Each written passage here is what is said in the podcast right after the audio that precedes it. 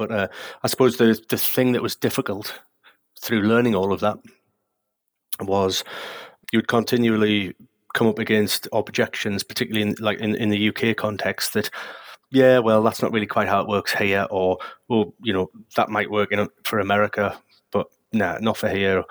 No, no, we, we gave our Bank of England independence in 1998, so that can't possibly be true. You know, so mm-hmm. there's all these sort of technical, institutional, empirical objections for the particular context of the UK that, you know, well, you don't get that from Randall Wray's blog as as good as as good mm. as they are. um, well, he's American, yeah. You know, yeah, exactly, exactly, yeah, yeah. Um, and so I suppose that that just made me think, right, need to carry on looking into this. Need to try and understand it for the UK context. Is it right or is it wrong? Is it half true? You know, which is it?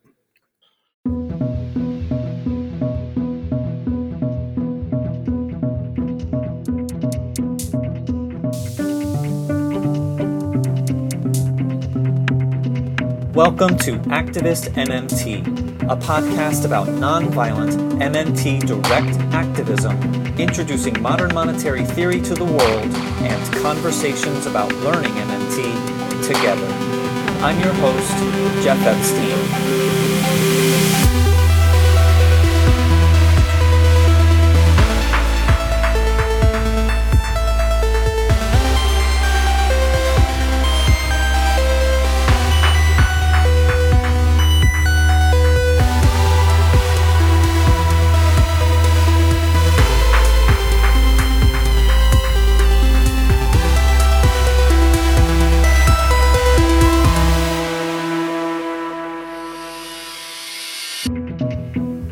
Today's part two of my two part conversation with 10th year MMT activist Andy Berkeley. Andy has a PhD in marine sedimentology and is a marine scientist and oceanographer by trade. He's also the co author of the 2020 paper An Accounting Model of the UK Exchequer, which is published by the Gower Initiative for Modern Money Studies, or GIMMS.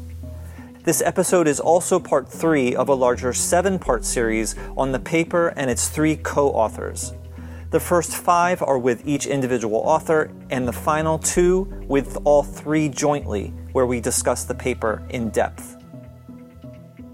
Last week, in part one of my conversation with Andy, we spoke about two very non economic topics the first half dedicated to the 50 year long Israeli Palestinian conflict, and the second half to the drastically different and lighter subject of music. Today, in part two, Andy describes his life and thinking before knowing about MMT. He tells the story about how he discovered it from an actual stranger on a train who he now knows as Chris Cook. While talking with a friend, the person sitting across from him, Chris, interrupted and interjected the fateful words banks don't lend deposits, and governments don't spend taxes. Confirming the former came rather quickly for Andy. The latter, however, that governments don't spend taxes, took years to fully grasp. After learning more about the concept, it made the entire puzzle appear to make sense. However, only after completing his 2020 paper many years later did he finally confirm that what was mere economic theory, to him nothing more than a thought experiment, actually applies to the world in which we live. Two important events that Andy believes prepared him to accept MMT years later were first, the 2003 invasion of Kuwait by Iraq, and the subsequent invasion of Iraq by the US and its allies. The second was a brief and largely out of place montage in the Michael Moore documentary, Bowling for Columbine. The montage shows how the United States' invasion of Iraq was merely the tip of an iceberg, demonstrating its decades long imperialism and the UK's support of it. These two things called into question for Andy the idea that the US and UK are 100% forces for good, and it made him realize that what we are told may in fact be contrary with reality and actually has the goal of keeping the powerful powerful and everyone else in the dark. As an aside, it's both shocking and not shocking that YouTube will not allow you to share that montage at all. It won't even allow you to copy the link. Finally, a minor correction the UK is 800 years old. And now let's get right back to my conversation with Andy Berkeley.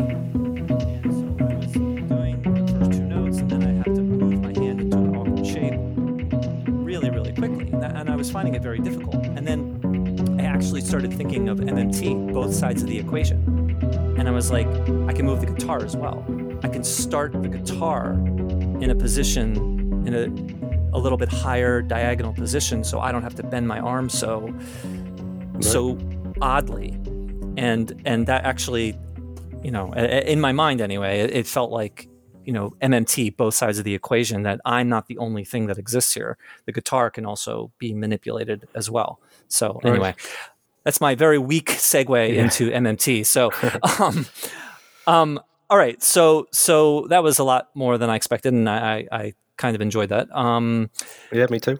Um, okay, so so let's start the let's start our interview for the after an hour. Um, uh, let me ask you the, the first question that I normally ask people, and you you've obviously introduced yourself, but what I what I normally ask people is please introduce yourself and then please describe your life and thinking before you discovered MMT and for some people and for me that means also economics that you just you know before you had an awareness of MMT or before you had an awareness of uh, MMT and economics so Please. Um, yeah, I mean, I, th- I, think my understanding of economics was, um, well, non-existent. Um, probably before the, the global financial crisis. You know, it's, pro- it's, probably a bit of a cliche. I imagine that lots of people you talk to, I imagine, got motivated when the global financial crisis happened. Um, before that. Um, you know, the, the, probably the, as we discussed earlier on, the five years before the financial crisis hit, you know, I was definitely getting more attuned to uh, politics uh, uh, foreign policy and that sort of thing. You know, we've just we've chatted about that. Um, but but economics itself, um, no. I mean, I, I, think I just implicitly accepted the the sort of framing that is thrown at us. You know, the government collecting taxes, the government spending money. Um, I did used to watch the news on the TV and be completely mystified by things like interest rates and inflation rates and mm. unemployment rates, and I was always mystified that they were they were discussed in a way that provided absolutely no um, explanation or explanatory power. And I was always very, very mystified as to whether anybody else actually understood what was what was being mentioned. You know, hmm. uh, an interest rate being de- being declared, or, or, an inflation rate being declared, or you know, the, the, exchange rate having changed. Does does anybody actually understand what this means? You know, because I, I, I certainly never did. And of course, yeah, I mean, I'm, obviously, I know now some some people do understand those things. Um, but I, it, was very, I, I, really did not understand the connection between, you know, the, the statistics that, that are quoted to us in the news and the relevance that they have for, you know, people's lives and that sort of thing. Um, and it was only when the, the global financial crisis hit and really the, again, my, my, my reaction to that was not a great deal. You know, it was really when we had the political reaction to it, in, certainly in the UK. Um, where the, the, the, whole political landscape was was completely changed really by the the sort of drive for austerity, the drive for government for cuts in government budgets mm. on the back of that financial crisis, and I suppose just part of me uh, felt that I wasn't quite satisfied that the arguments that were being presented were correct, but I really didn't know what really didn't have the the the the sort of the theory in my own head or the evidence or the data or the understanding to be able to evaluate the arguments, but something just didn't quite seem to, to, to make sense. So, but yeah, so so really, really before the global financial crisis and even after the global financial crisis, I would say I was in a position of enormous ignorance uh, with respect with respect to economics. Are you saying that you that you did not follow economics before the great financial crisis? Crisis. Yeah, I'd say uh, yeah, I'd say so. Yeah. Um, like I say, I, I, was I was I was reasonably interested in politics, but I, I don't know if this is revisionism or just um, you know my, my memory not being great. But I don't think economics was. I mean, obviously it, it was discussed, but I don't. It wasn't as as big a part of politics as it is now. I don't think um, before the global financial crisis. Hmm. So I suppose I suppose in a way, uh, as as somebody who you know wasn't directly involved in the study of economics, it wasn't something you necessarily had to be, you know, that interested in to, to even just be engaged in, in politics. I, th- I think I mean that that's that's my sort of memory of it. Um, so yeah, I, I, I, didn't really follow economic metrics, economic developments in the United Kingdom very much. Uh, I think that's certainly true to say. So the Great Financial Crash was what made you intrigued by economics, but there, I believe you said something like ten years ago.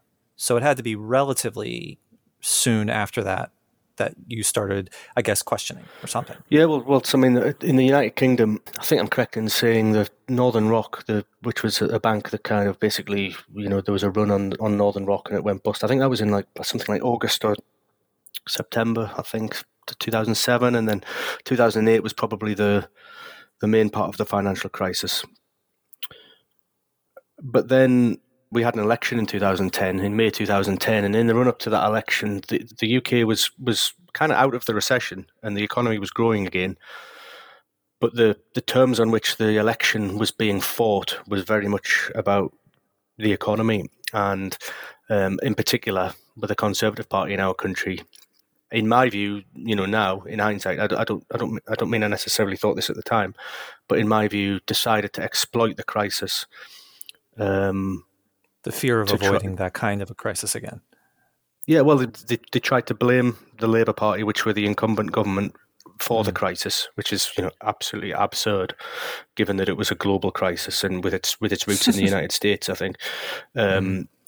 They tried to suggest that the Labour Party was profligate, you know, just spent too much, was just reckless with the government, with with the country's finances and things like that. And so I suppose that was one way of demonising their opponent but it also set the set the scene for for the types of policies that they would always want to have promoted. You know, like cutting the size of the state, cutting social security, cutting welfare, cutting government services. It it kind of laid laid the ground for them to be able to pro- propose those types of policies as as an economic imperative, as as a necessity not because people would choose them because they wanted them, but because they had to have them because there's no other choice. You know, we don't have any money left. Mm. Mm-hmm. So I suppose economics became much more of a political ba- battleground, and I, I, think I suppose this is me talking in hindsight because I feel like I understand it a lot more now, and I didn't then. Um, but what what they managed to do was to was to you know, spin a story of, you know, the government's finances being like a household. And that is such a simple, intuitive story that everybody, everybody can accept that without really having to think about it that much, you know. So it's mm-hmm. therefore an incredibly powerful political tool, you know. Uh, and and I think I think the Labour Party, I know, the, the entire political system found it uh, impossible to counter that so this the scene was then then set for we've had this big financial crisis. There's no money left. The Labour Party are to blame. We you have to vote for us, and you have to vote for us to slash the government's budgets. Uh, you know, you couldn't you couldn't ask for economics to be more of a to be more at the center of the of, of all of politics. You know, were there was the the the consequences or the fear of the crisis just by looking at the US, or were there severe consequences that you recall in the UK from the crisis? Ah, uh, honestly, I, I, I don't feel qualified to answer that question. Really, uh, my sense my my sense is that it wasn't there weren't there weren't like sort of wholesale bankruptcies and, and foreclosures and that sort of thing. Um, th- there was a recession, there was a real recession, and therefore you know an uptick in unemployment and things like that. And okay. obviously the go- the government's finances adjust to that, and you know we had a big deficit therefore. But I don't think, uh, in in my in my view, the system just functioned in the way it needed to. You know, the the automatic stabilizers, the the, the government's deficit went up uh, obviously tax revenues dropped and unemployment benefits increased, and after a few quarters, it, it was starting to rectify itself, and the, the economy was growing again. Um, and, and so, so kind of know, a, a, a kind of a more, I mean, this is not the greatest term or phrase, but kind of a more natural recession than in the United States with all the foreclosures due to crime and all that.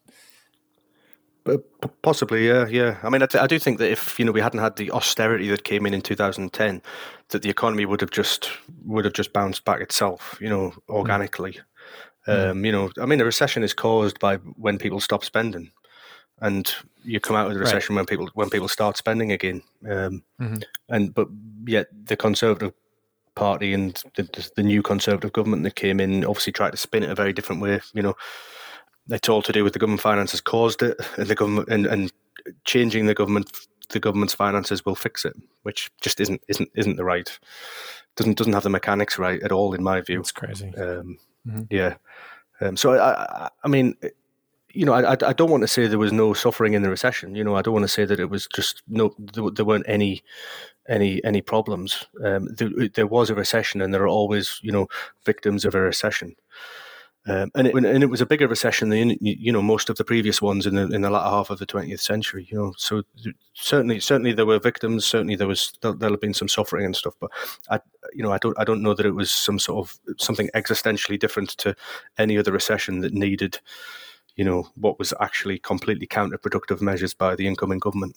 Um, mm-hmm. and, and, that was really the point. The point is that it was really just a, um, a a political argument. It wasn't an economic argument to make the country accept the political choices of the incoming government that they wouldn't otherwise accept if they weren't being framed in this in this way of economic necessity. Mm-hmm. Um, what year did you get your doctorate? 2008.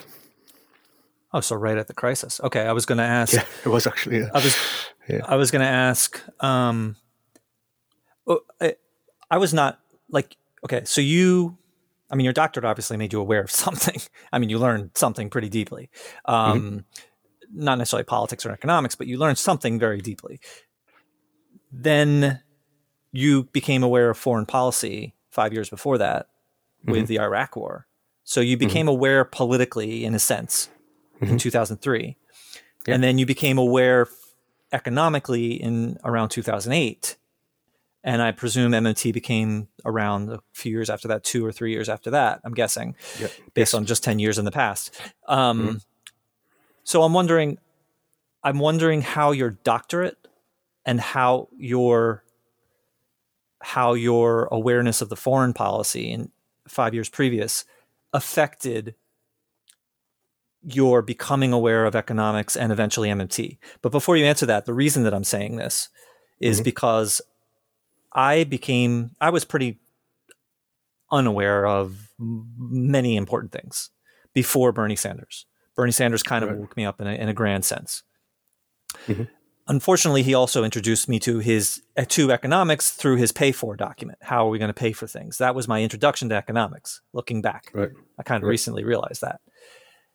And then I kind of was questioning that for a long time of you know, arguing over that and stuff. And then someone introduced me to MMT. So I, I, I kind of like, it was like an on off switch for me. Like it was just completely aware of everything, you know, roughly speaking, aware of everything at once. Um, so I'm, it, it seemed to be more gradual for you. So I'm wondering how your doctorate and how your experience with becoming more aware of foreign policy affected changed how you became aware of economics and eventually MMT? Yeah, um, I mean, on the on the foreign policy thing, I mean, uh, yeah, I, I, suppose once you've once you've had an experience that the the common narrative or the, the the information that we tend to be presented to us in our in our society, in our in our culture, in our media, once you've had an experience where you've felt hang on, the, the the information that I'm being kind of fed isn't necessarily the right information. I suppose that's that changes you a little bit because it means, hmm.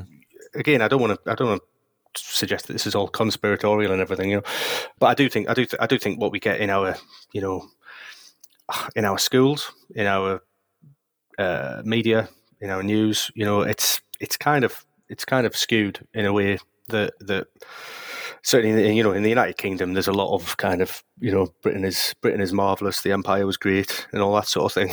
Uh, it's maybe not that that that direct, but it's kind of underneath. It's implicit, you know. Um, there's a, a, lot of sort of exceptionalism in what we we learn about ourselves. I think in Britain, mm-hmm. maybe every country's like that. I don't know, you know. Um, but I, I do. I, I think you know, going through that process with foreign policy and understanding that well, maybe we don't always have the best best intentions. Maybe we do some bad things around the world. And I suppose in the context of the late 20, 20th century, it's more about the United States doing those sorts of things, but we tend to follow along, you know. Um, but the you know the United States are always painted as the good guys in in our society, um, and you know China or Russia or Iran are the bad guys. Um, you know when you go through a process the way you realize maybe that's not quite correct and the way that it's being presented to you isn't really perfectly objective or whatever. Then I suppose that mm-hmm. yeah that does change you a little bit in the sense that you are more attuned to questioning things in the future and trying to apply critical thinking to to you know the information that's being presented to you. So I, I but you know I don't I don't think that's um, I don't think that that's this that that is certainly not unique to me. And you know everyone goes through these these these um, sort of experiences of you know feeling that they've gained an insight into something, feeling like they view the world in a different way. You know, but I, I, yeah, I'd say if there's a connection, then that's it uh, between the foreign policy stuff and the MMT stuff.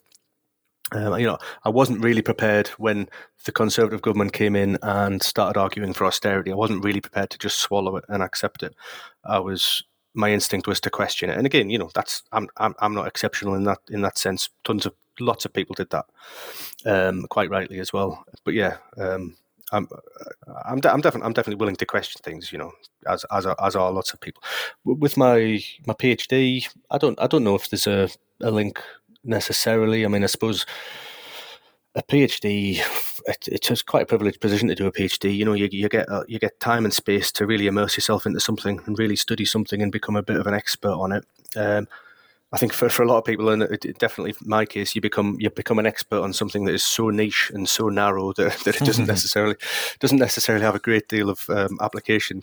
Uh, but nevertheless, you know, it's it's it's it, it is a privilege and it, it's a it's a good exercise to go through to be able to study something in depth and to try and navigate the concepts, navigate the you know the data, the data analysis that's required, the, the methods that you might use to, to understand those concepts or to interrogate them, and to write about them. Mm. You know, being able to write about complicated things is a bit of a skill or an art. You know, uh, but it's something that you know with a PhD you get plenty of time to to kind of refine it and practice it, and um, you know, and hopefully you get reasonably good at it. Um, hmm. I actually didn't think of it from that point of view. Your experience writing your PhD probably assisted you, just logistically speaking, in your UK Exchequer paper. Probably, yeah, probably um, in, in in some ways, yeah. How, how, you know how do you how do you organize information and arguments in a logical manner so that you unfold a story in a coherent way? I mean, I definitely think a that massive labyrinthine story, a PhD yeah. in the UX, UK yeah. Exchequer. Yeah, yeah. I mean, I, I, definitely found when I was doing my PhD that you know you, you would often start writing stuff and then you'd realize actually I've got these two things backwards. That this thing here should go before that thing because it logically needs mm. to go before it. And you know, you you kind of I suppose you.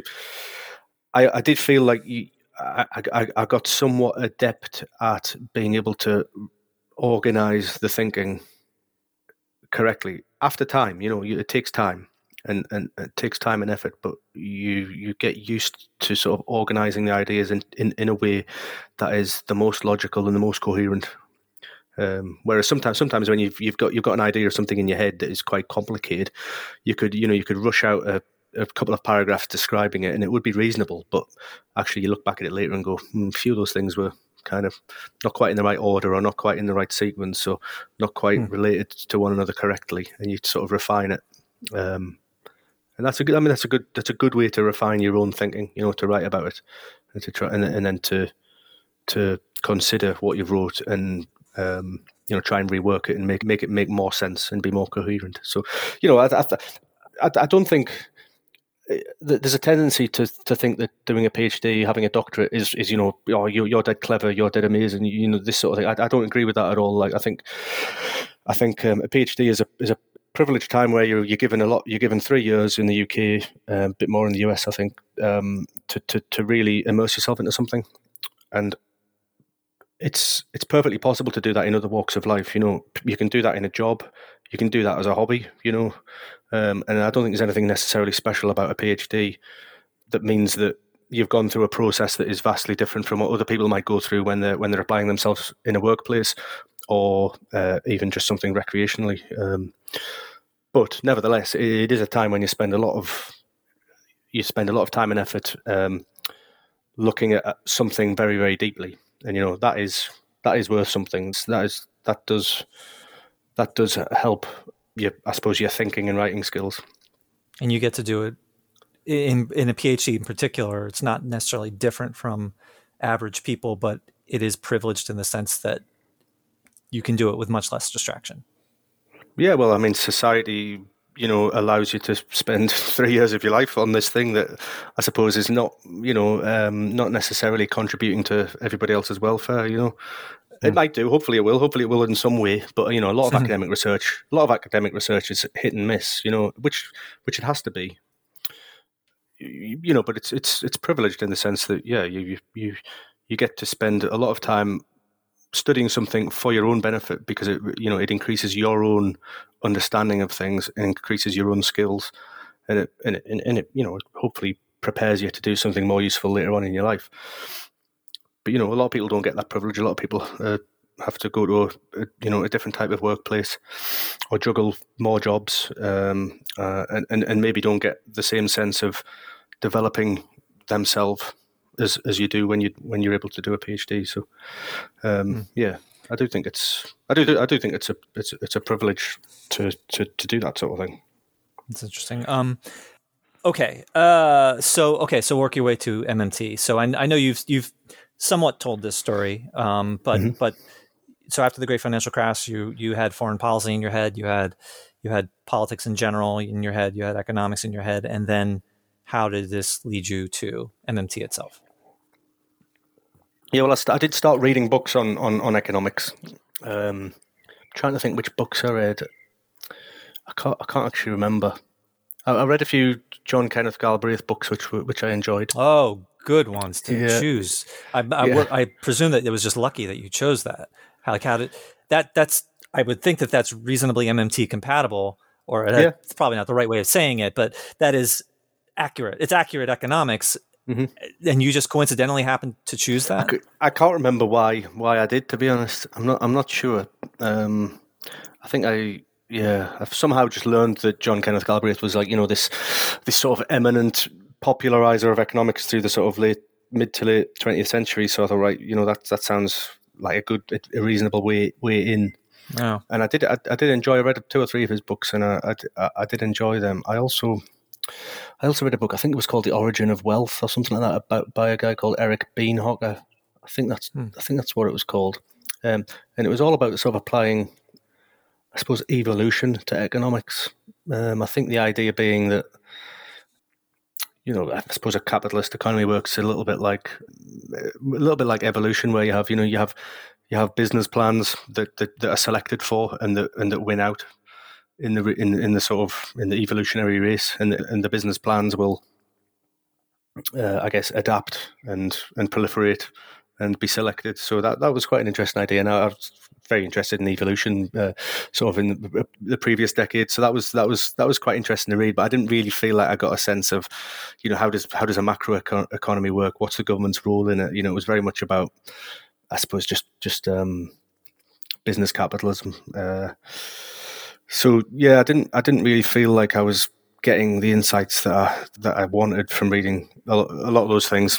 Uh, and well, I've you know I've t- and I've told this story before, and I think I think you've you've probably heard it. Um, but it was actually on my, my route into MMT was yeah I was I was chatting to a friend on a train uh, from from London mm. to Glasgow, and um, South Sea bubble, I think. And there's a there's a I think a Scottish guy called John Law who was involved in that. And there was a guy sitting opposite us opposite us called Chris Cook, who I've now I've now met many times since. Um, you didn't know him on the train.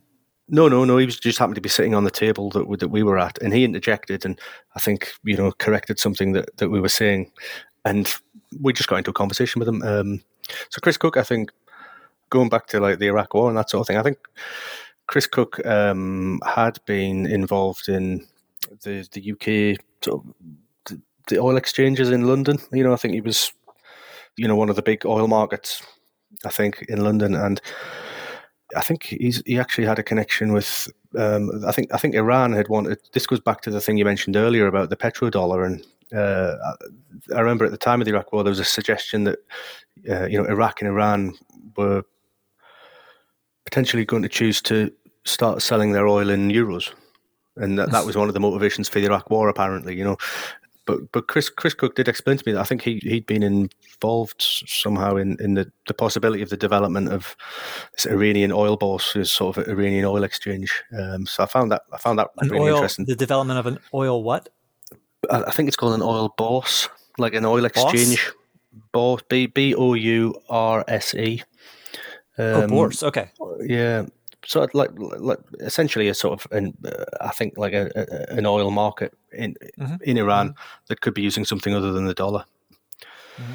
So I found I found that really interesting. Um, he, he I mean he doesn't work in that field anymore, but uh, I, found, I found that very interesting because that was kind of fresh in my mind. But the the most important thing that that Chris Chris said to us were two things. You know, um, banks don't lend out deposits and governments don't spend taxes. And I was just you know, I couldn't I couldn't understand how either of those things could be true.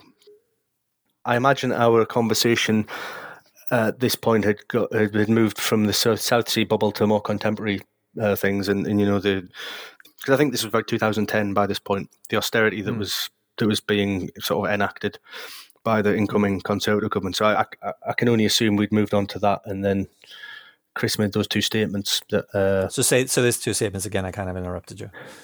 Uh, banks don't lend out deposits, and governments don't spend taxes. Um, now, now, now, the first one, um, I think you know, I went away. I got home, and over the next few days, I, I looked into it, and you know, very, very quickly satisfied myself that banks don't um, don't lend out deposits. You know, that's quite easy. That's quite an easy one. It's quite straightforward to understand that. And you know, it was just my ignorance, really. That you know that that wasn't necessarily a, massively profound statement that Chris had made, but it was made to sound profound because I was incredibly ignorant of how banking worked. Um, haven't said how did that, you confirm? Uh, I mean, I can't remember exactly what I landed upon. I mean, it's it's not correct, but even the you know the fractional reserve money multiplier effect, which isn't isn't true, allows you to get to the idea that banks don't lend out deposits. I think, doesn't it? Um, now there, there, was, I suppose, the, the thing that the thing that really, I suppose, confuses me about that period is that you know the Bank of England published a paper in 2014 which confirmed all of that, mm. and a lot of people seem to think that that this was like new, like it was. Mm. It seemed to be news to a lot of the economic community. I mean, some of them, mm. some of them still seem to deny it. You know, the, the sort of hmm. loanable funds theory. Um, it does seem it does seem quite quite mystifying that uh, even a small part of the the economics community could could not have understood that until the Bank of England explained it. Um, uh, but yeah, um, so so when this Bank of England paper came out, I you know I as a non-economist had already satisfied myself that the deposits aren't loaned out. Mm-hmm. Uh, the the other the other statement that Chris had made on that train journey was, um, yeah, governments don't spend taxes. Uh, that that was much harder to to get my head around, and I think that's where I ended up landing on MMT, and I think I think I think probably landed on some sort of Randall Wray blog pages first, and sort of thought, mm, right, this is describing the thing that I think Chris had meant on the train. Does sound interesting mm-hmm. better better look better look into it more. I, was attracted to the ideas that I found, you know, reading Randall Wray's stuff. Then you sort of, I guess, you, you end up discovering Stephanie Kelton or Bill Mitchell and others. And the ideas suddenly seemed to be painting a picture of the economy which was coherent to me. You know, I now understood uh, what the money supply is, how that's linked to interest rates, how you know how interest rates are linked to inflation, I mean, I don't, I don't, I don't necessarily mean directly, but in the in the sort of um, conceptually, and and how the government's finances feed into all of that. Um, it, it, all of a sudden, there was a picture being painted that I now felt was coherent. You know, whereas you know five years previously, I would look at the news and be mystified at all these metrics that were being were, were being presented and sort of mystified as to how anybody was actually understanding what was being what was being discussed. I now felt right. Okay, this is this is a coherent description of a system that allows me to to navigate it conceptually. That's good. You know, that's I now feel like I can I can interpret you know what's happening, what what policies now might mean, and whether they're justified or not. Or, or I was at least starting to. But uh, I suppose the the thing that was difficult through learning all of that was you would continually come up against objections, particularly in like in, in the UK context, that yeah, well, that's not really quite how it works here, or well, you know, that might work in, for America, nah, not for here. No, no, we, we gave our Bank of England independence in 1998, so that can't possibly be true. You know, so there's mm. all these sort of technical, institutional, empirical objections for the particular context of the UK that, you know, well, you don't get that from Randall Wray's blog, as as good as as good as they are. um, well, he's American, yeah. You know, yeah, exactly, exactly, yeah, yeah. Um, and so I suppose that that just made me think, right, need to carry on looking into this. Need to try and understand it for the UK context. Is it right or is it wrong? Is it half true? You know, which is it? Okay, so this is a perfect setup to what I think is going to be a good final question, which is could have a, a reasonably in depth answer, which is okay. So you were intrigued. You you were you were your sh- your thinking was shattered by the person on the train who said that governments don't spend taxes, and that led you to MMT, led you to Randy Wray, and so on. But even after you be- became an MMTer, you know, uh, you were still, even though you were con- convinced logically that this made sense, it, it you know, if that assumption was true that that governments don't spend taxes, then that made the whole picture feel correct to you. But it was still not satisfying because there's no satis- there's no satisfactory explanation of the UK system. So that gradually, eventually, led you to your paper. So if you can describe mm-hmm. that journey, and then I think a, a good ending uh, would be to give a brief preview of the paper itself. Um, this is going to be um, uh, Richard is going to be first, then you, and then Neil, and then the the the three of you together. Um, so, can you you know elaborate a little yeah, bit? Um, yeah. So, I think, like I said, you know, you would continue to come up against objections in the United Kingdom uh, for you know, well, it doesn't work like that this way, and that made me feel like, well, how does it work, and how do people know how it works? if they're so sure that it doesn't work that way. Um, and if, so then you, you, well, I guess you led on. I suppose that led to several years of, you know, looking at government documentation, looking at Bank of England publications, um, looking at legislation, and every step of the way, you kind of. Uh, I, I, suppose early on it was more just trying to satisfy yourself of this question or that question, this uncertainty or that uncertainty, this challenge or that challenge, and invariably when you do that, you know you you find a little bit of information that helps in one sense, but there's still a massive picture, a massive landscape that is sort of you know empty, and you don't necessarily have all, you don't you don't have all the dots joined. So really, it was a a very a, a long term effort to try and satisfy myself that that I could navigate that that landscape for the UK um, in particular, and it, it, just required lots and lots of time, lots and lots of reading, lots and lots of note taking, and then um, I guess eventually getting together with Richard and Neil and trying to trying to find some coherency through all of that information. I mean, if you if you talk about the period from say 2010 to 2015 or 16, that was probably more continuing to read, you know, read, reading blog posts, for example, Neil's blog posts, because Neil was quite a prolific blogger back then. You know, mm-hmm. keeping up with the MMT blog posts and literature and that sort of stuff, um, and just sort of dipping the toe in the water with respect to the UK system Yeah, I think I, th- I, think the way that this worked for me, at least, was you know you, you're faced with an incredibly complicated system and a massive sort of paucity of information. You know, there's there's just no information about it, at least organized in the in the sense that you would like it to be. So, I think the way that it that worked for me was that when you start adding little bits of information to that huge empty landscape, it's very very slow, and you're just adding tiny little snippets of you know ideas, concepts, maybe a bit of evidence, a bit of uh, you know a bit of legislation or something that you think fits in, but it's so dispersed at that point that it's not a coherent sort of picture just yet. But then invariably, as you start to fill those gaps very very slowly, the whole thing sort of accelerates because you start to get linkages joined between concepts and ideas and bits of legislation or bits of policy, and all of a sudden it kind of the whole thing speeds up and all the dots start to get filled in faster.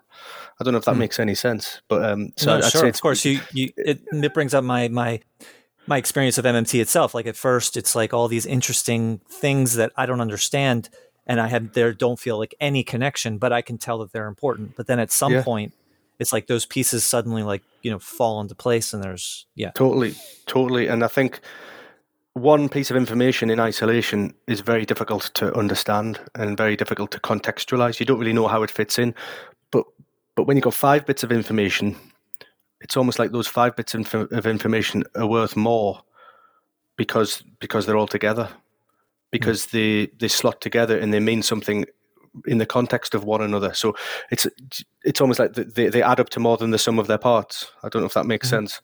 Um, and I think I, mean, I, th- I think that's, that's, the whole concept of macroeconomics, adding more. It is, yeah. It is, yeah, yeah.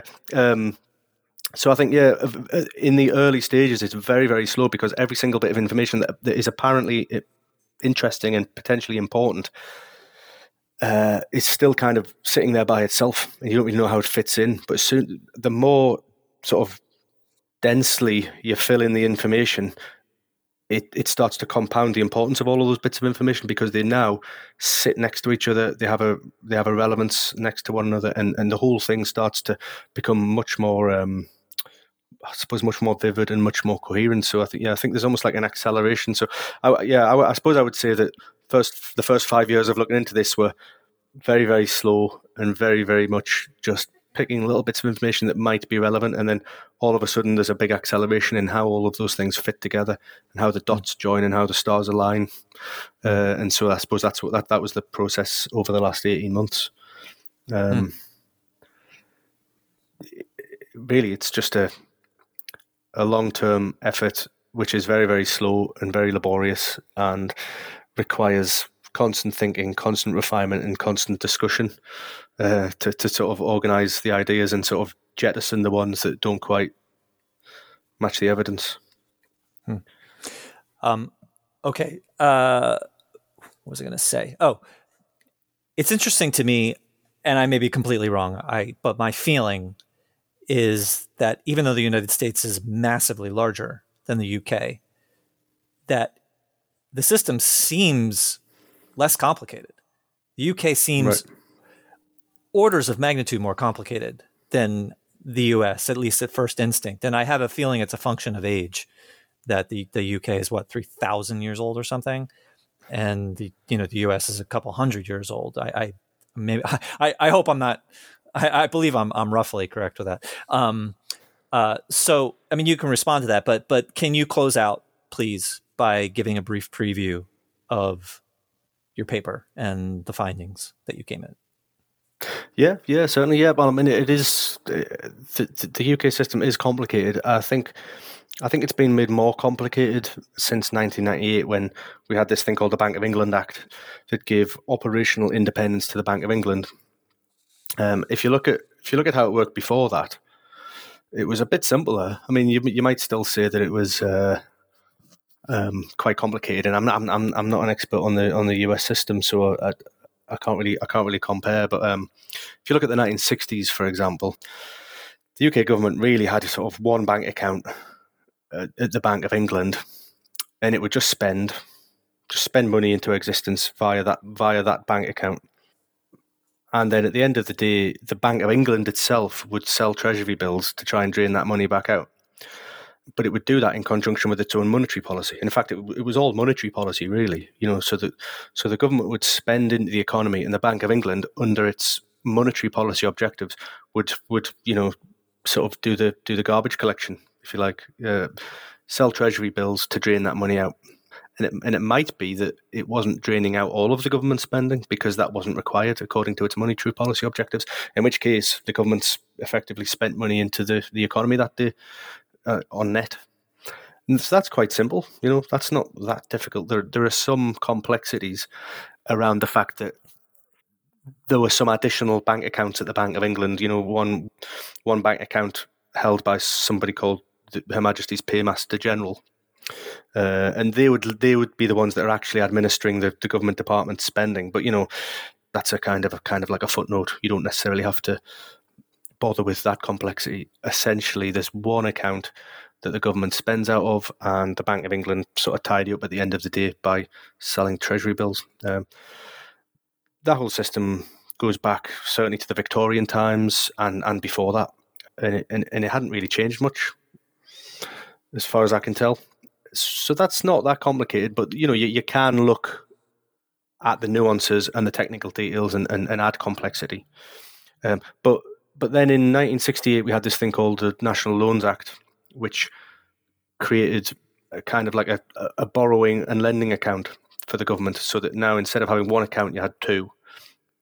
Uh, one account for sort of everyday tax and spend, and then another account for borrowing and lending. So that adds a little bit of complexity. But for all intents and purposes, it still it still functions in the same way. It just means there's sort of you know an, an extra page of accounts to keep track of. But but then it's really I think in the in the 1990s, late 1990s, that where we had this thing called the Bank of England Act uh, that that gave operational independence to the Bank of England um, for monetary policy, you know, basically for setting interest rates. And it was deemed at the time, therefore, prudent to have the government's debt being managed not by the Bank of England anymore as part of their monetary policy, but as this, but by this new institution called the Debt Management Office. So now, on every each day, the Debt Management Office, which is a branch of the HM Treasury, Her Majesty's Treasury, they are doing a lot of the job that the bank the Bank of England used to do, which is, you know, when the government sort of net spends into the banking sector each day, the debt management office's job is to drain that back out by selling treasury bills or, or gilts, which are what we call government bonds. Mm-hmm. And so now you've got an, an, another whole institution that is doing part of the job that the Bank of England used to do, but of course the Bank of England is still doing a, a bit of the job that it used to do, which is which is what we call monetary policy today and so so that that adds complexity and then i suppose the next bit of complexity is in 2008 the bank of england decided that it wasn't going to provide kind of retail banking services to the government anymore. What, what i mean by retail banking services are the, the sort of front end banking services that the government departments would use each day. You know log into a a web page and and um, execute a payment or transfer some money somewhere you know. Um, the Bank of England still provides what are called wholesale banking services to the government. You know, basic, basically the, the main accounts are at the Bank of England, but when the government departments themselves execute payments, they think they're doing it through Barclays or Nat, NatWest banks. So there's a kind of a commercial bank front end on the government's banking arrangements, but underneath the actual flows of of money for settlement are still the same. They're still coming from the Bank of I, England. Actually, uh, if I can interrupt you, that actually reminds mm-hmm. me of a question that I was going to ask, yeah. uh, which I, you kind of just answered uh, in our in our joint interview with the three of you. Um, what it seems to me, what you just described, that the banks basically were given tasks to do, but the bank accounts themselves are still at the Bank of England. What it seems to me is that basically the Bank of England created a button that does one thing and one thing only, and the banks and they have a long wire between the Bank of England to the to the commercial bank, and the bank gets to push that button. But what actually happens is still on the Bank of England side. Is that is that roughly yeah, the correct interpretation? Exactly. It's a very yeah. very specialized button mm-hmm. that does yeah. something at the Bank of England on the Bank of England's computers, but they just gave permission to the commercial banks to do that particular thing. Yeah, yeah, I think that's right. I think that's right. The, the, the commercial banks are involved in well, sort of banking transmission services. So the, the you know, the, there's obviously a lot of banking infrastructure um, to do with you know bank accounts. We have we have in this country something called sort codes, which are like um, a code that describes the well, the bank or the part of a commercial bank that, that your account is in. And it's one sort of you know, S O R T. Yeah, yeah, sort code. Okay. So so every every every bank account is, is described by a, a sort code and a and an account number. And the sort code really identifies okay. the commercial bank, but I think I think most commercial banks will have a range of sort codes that they use. So, okay. you know, our government departments have sort codes and they have account numbers, um, and the sort codes match the commercial bank sort codes that they use. So, you know, most government departments will have will have sort codes which refer to Nat, NatWest, National Westminster Bank. Um, and you know it's that type of infrastructure banking infrastructure that the, these commercial partners provide but underneath the flows of you know central bank money that are moving in order to settle the payments that are instructed via these commercial banks are all at the Bank of England, and they're all you know the, the same the same accounts that that have been used for the last two hundred years. Well, certainly the last um, since um, I think 1834, 1838, 1848. Mm. I think there's mm. so so you know they're they're getting on for 200 years old. These accounts, I don't think they've changed. Um, the point being that the process has not changed for 150 or 200 years. The money mm-hmm. comes from the Bank of England, and it comes from the Bank of England under the order of the Treasury. Uh, and mm-hmm. that's all in legislation, you know. Uh, but we just have this veil over the top, this commercial banking veil that, that you know provides probably probably quite good retail banking services to the government departments, you know, so they they can log in and and, and click some buttons and, and get their payments made, you know. But the, the flows of money and the and the provenance of that money is still the Bank of England and ultimately Parliament in the same way that it has been for well at, at least at least 150 years, but actually much longer, I think. Hmm. All right, don't answer this question because we're we're long, and I don't want to I don't want to keep you longer. But uh, but just a question that that comes up uh, is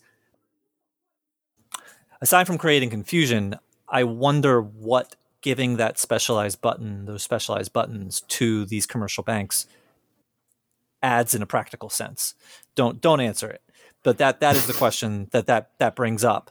Um, like, like what is the the practical reason that they want to organize it in this way? I want I wonder what the answer to that question is. But um, uh, so uh, yeah, no, I, I kind of interrupted you, but but uh, is there if there's anything else that you feel needs to be said, please say it.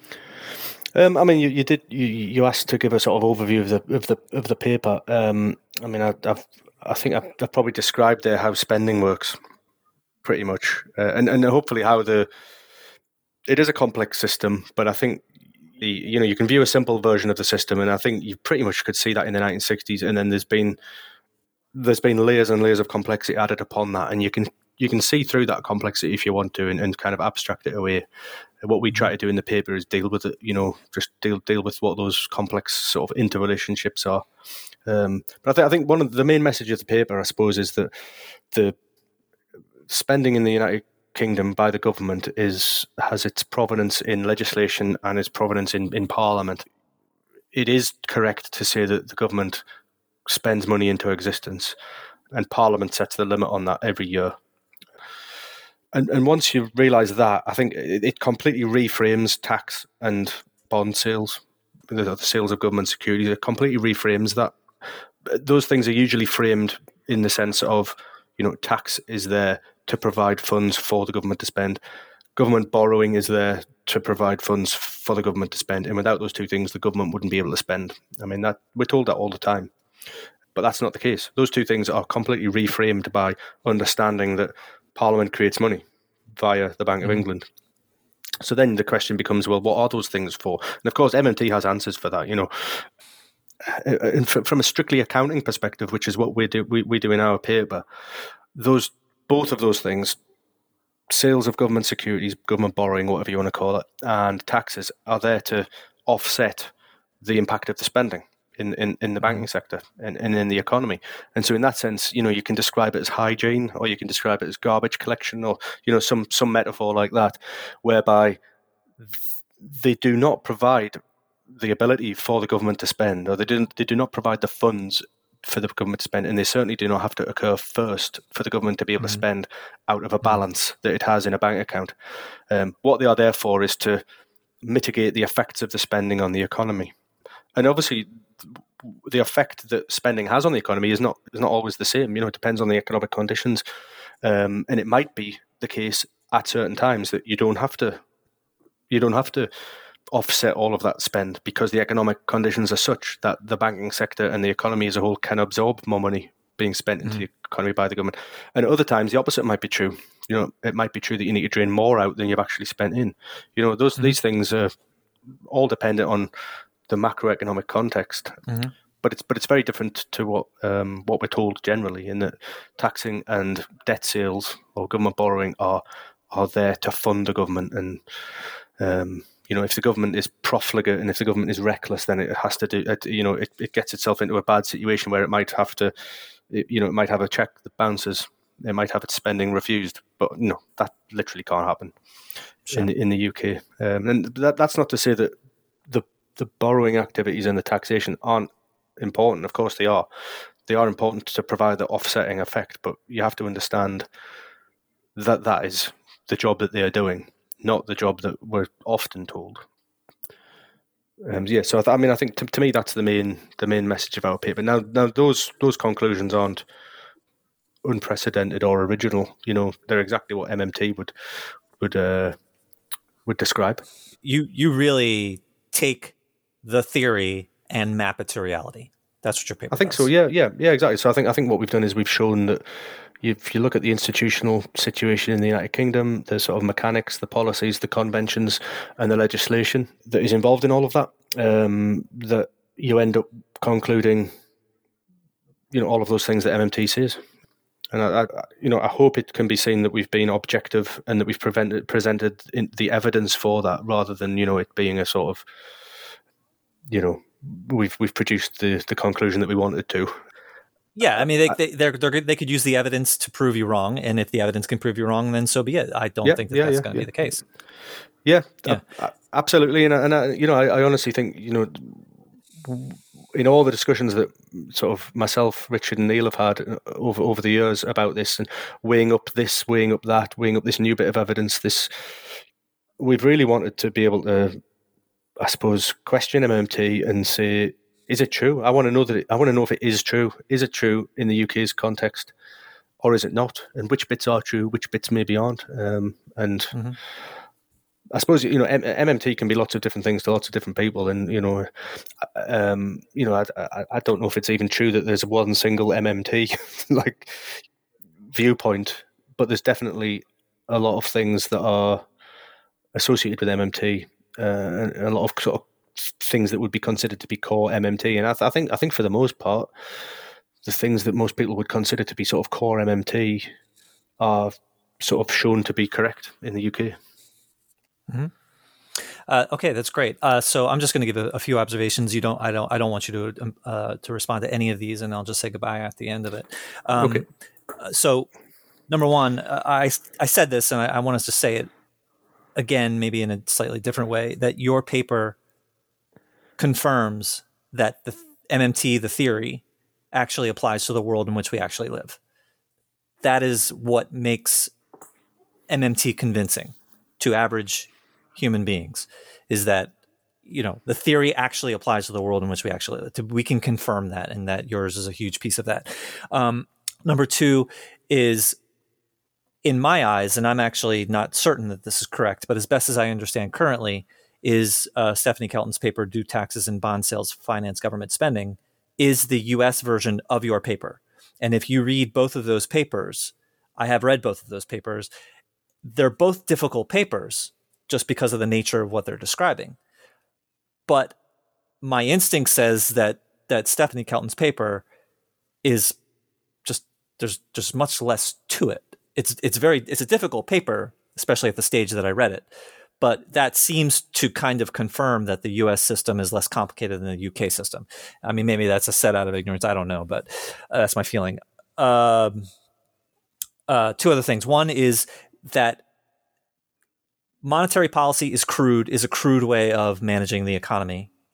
And taxes and fiscal policy, which includes taxes, can be a very precise way to manage the economy. But they have taken taxation and made it essentially a one to one that taxation must one to one, you know, and bond sales, but taxation must map one to one to spending, which has turned taxation into another crude tool to manage inflation. I just you're saying that kind of made me think that that they changed what could be a precise tool into mm. a crude tool. It is it does work to ma- to offset somewhat, but it's incredibly crude because one to one can only be crude. Um, and then finally, uh, the other major point that I got out of your paper is that the seed from which you know Parliament's decisions come from, where their their creation of money comes from, is the consolidated fund. So the the magical number that creates money, that's literally just a number in a spreadsheet in a computer, is the consolidated fund, and that is from the that that is the man. I guess this kind of I don't think this is a great way of saying it, but that's the manifestation of mm-hmm. Parliament's decisions of yeah, legislating yeah. money into existence. So yeah, I mean that's that's like the, the, the legal and accounting yeah manifestation of of of that decision. That's right. Yeah. All right. Cool. All right. Um, uh, Andy, thank you so much for talking. Uh, I really enjoyed this. This was uh, I love that we you know just talked about what we liked you know just subjects that we mm-hmm. enjoy as opposed to just diving into uh, academic topics. I really like that.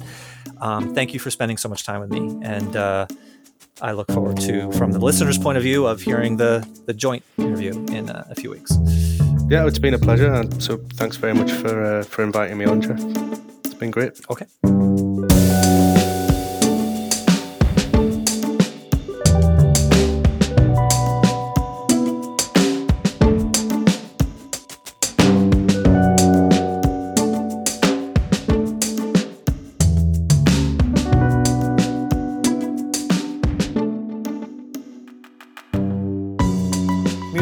show is by RecTech.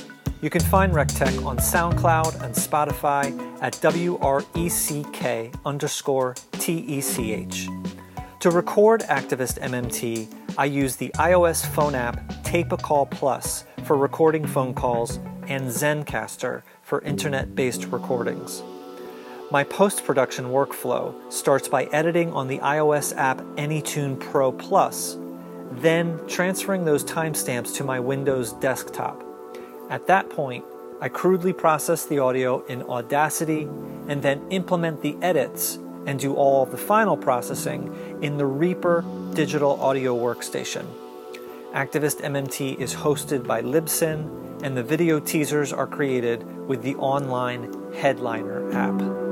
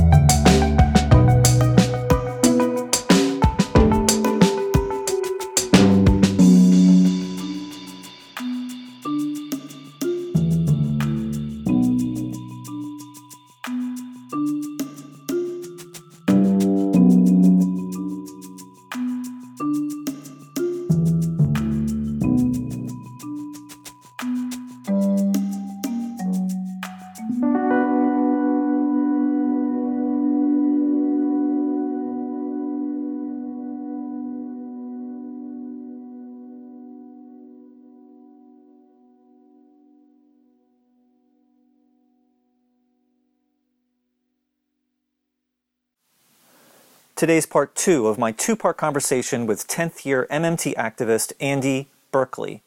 Andy has a PhD in marine sedimentology and is a marine scientist and oceanographer by trade. He's also the co author of the 2020 paper An Accounting Model of the UK Exchequer, which is published by the Gower Initiative for Modern Money Studies, or GIMMS. This episode is also part three of a larger seven part series on the paper and its three co authors.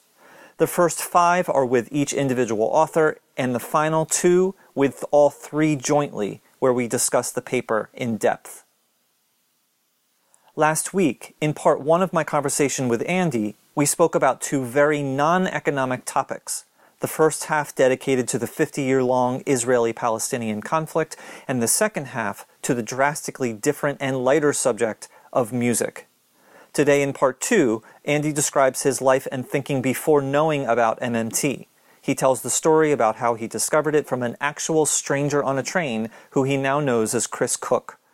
While talking with a friend, the person sitting across from him, Chris, interrupted and interjected the fateful words banks don't lend deposits and governments don't spend taxes. Confirming the former came rather quickly for Andy. The latter, however, that governments don't spend taxes, took years to fully grasp. After learning more about the concept, it made the entire puzzle appear to make sense.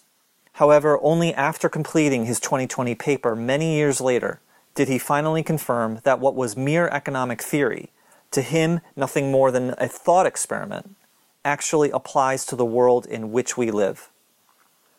Two important events that Andy believes prepared him to accept MMT years later were first the 2003 invasion of Kuwait by Iraq and the subsequent invasion of Iraq by the US and its allies. The second was a brief and largely out of place montage in the Michael Moore documentary, Bowling for Columbine. The montage shows how the United States' invasion of Iraq was merely the tip of an iceberg, demonstrating its decades long imperialism and the UK's support of it. These two things called into question for Andy the idea that the US and UK are 100% forces for good and it made him realize that what we are told may in fact be contrary with reality and actually has the goal of keeping the powerful powerful and everyone else in the dark. As an aside, it's both shocking and not shocking that YouTube will not allow you to share that montage at all. It won't even allow you to copy the link. Finally, a minor correction the UK is 800 years old. And now let's get right back to my conversation with Andy Berkeley.